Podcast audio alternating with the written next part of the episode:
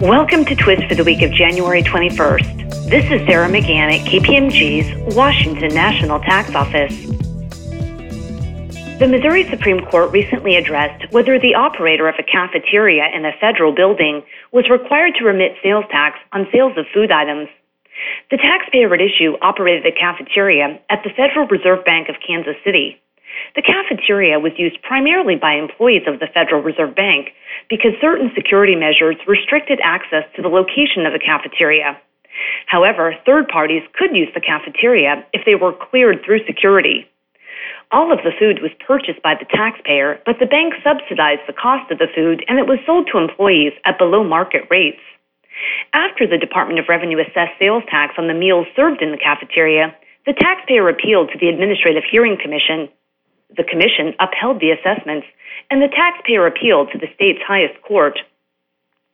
Before the Missouri Supreme Court, the issue was whether the cafeteria was liable for sales tax on the food purchased by employees of the bank, an entity exempt from sales tax pursuant to federal law, when the bank subsidized the cost of food, influenced pricing, and set the cafeteria's hours. The taxpayer first argued that the meals were not subject to tax because the premises were not open to the public due to the restricted access. The court, however, agreed with the commission that the cafeteria was a public place, even though access was restricted.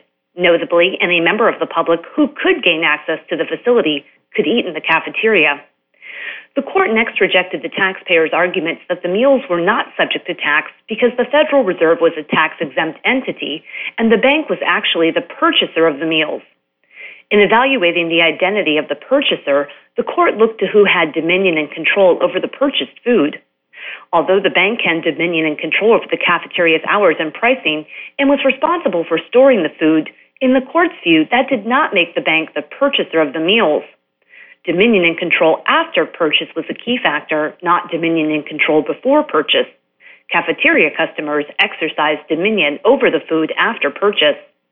Finally, the court rejected the taxpayer's argument that because the decision was unexpected, the court's holding should be applied prospectively only.